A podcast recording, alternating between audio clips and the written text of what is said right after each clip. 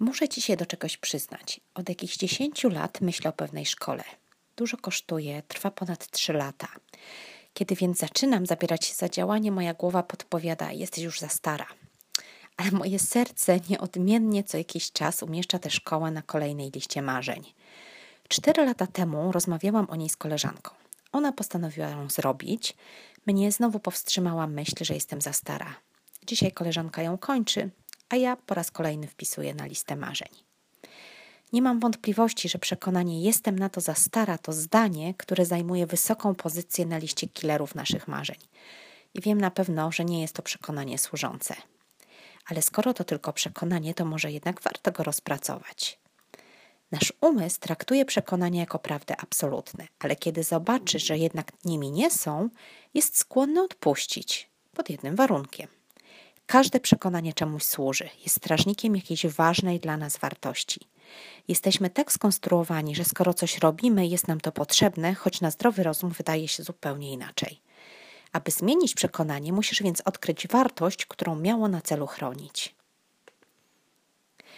Co dobrego dajemy myślenie, że jestem za stara? Na pierwszy rzut oka nic. Na drugi dalej nic. Coś jednak musi się za tym kryć. Kiedy tak drążyłam, drążyłam i drążyłam, pomyślałam sobie, że chyba chodzi mi o bezpieczeństwo i ochronę przed wstydem. Bo kiedy sobie pomyślę, że idę do tej szkoły i mi nie wychodzi, nie zaliczam, albo nic z tego, że do niej poszłam, nie wynika, wydaje mi się to jak koniec świata. Czyli moja myśl, że jestem za stara, wydaje mi się, że miała mnie chronić przed skutkami porażki. Kiedy już wiem, co chroniło to moje przekonanie, czas na sprawdzenie, czy na pewno jest ono prawdą absolutną. Jak to sprawdzić? Ano myślę, czy znam chociaż jedną osobę, która nie była na coś za stara. Znam. I wyobraź sobie, że mam ją pod nosem, bo to jest mój własny ojciec. Trochę Ci o nim opowiem, bo to naprawdę fajna i motywująca historia. Mój tato urodził się trzy lata przed wojną i nie miał lekko. Podczas jednej z ulicznych łapanek zaginął jego ojciec i nigdy nie powrócił.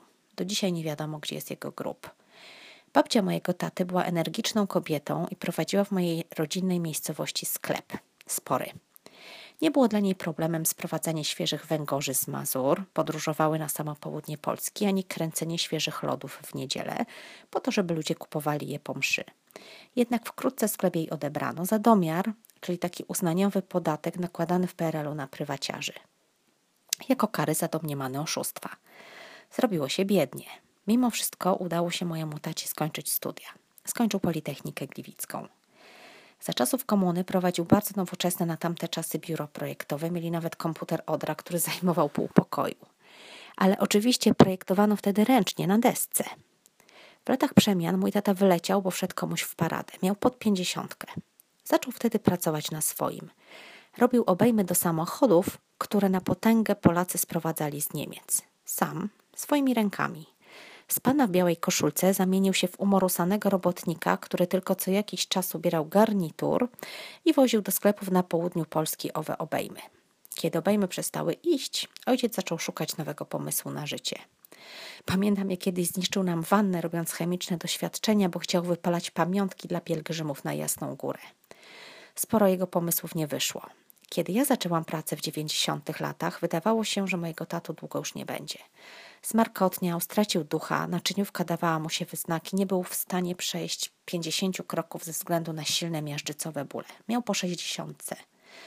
Naprawdę myślałam, że zbiera się na drugi świat. I wtedy mój ojciec postanowił odkurzyć marzenie ze studiów. Powiedział, że zawsze lubił Mazury i że chce się nauczyć żeglować. I wiesz co? Nauczył się. Mieszka obecnie na Mazurach i czasem wypływa na jezioro. Aby było to możliwe, pojechał do Niemiec, przywiózł stamtąd starą kempingową przyczepę i mieszkał w niej dwa lata. Korzystał z łazienki u sąsiadów i pilnował budowy zaprojektowanego przez siebie małego domku, takiego letniskowego, ale z ogrzewaniem. To nie wszystko. Kiedy miał koło siedemdziesiątki, nauczył się projektowania w AutoCADzie. Mój ojciec, który całe życie projektował na desce, zaczął robić projekty przy pomocy programów komputerowych. I to pomimo miażdżycy, która, jak się domyślasz, nie sprzyjała zapamiętywaniu. A ponieważ ma bardzo wysokie uprawnienia budowlane, to co i róż pojawiają się u niego klienci z projektami. Mój tato kończy właśnie 79 lat. kilka tygodni temu postanowił zrealizować swoje kolejne marzenie. Od lat marzył o tym, by jeździć po mazurskich wertepach terenowym samochodem. I ma. Znalazł dwunastoletniego Land Rovera w dobrym stanie.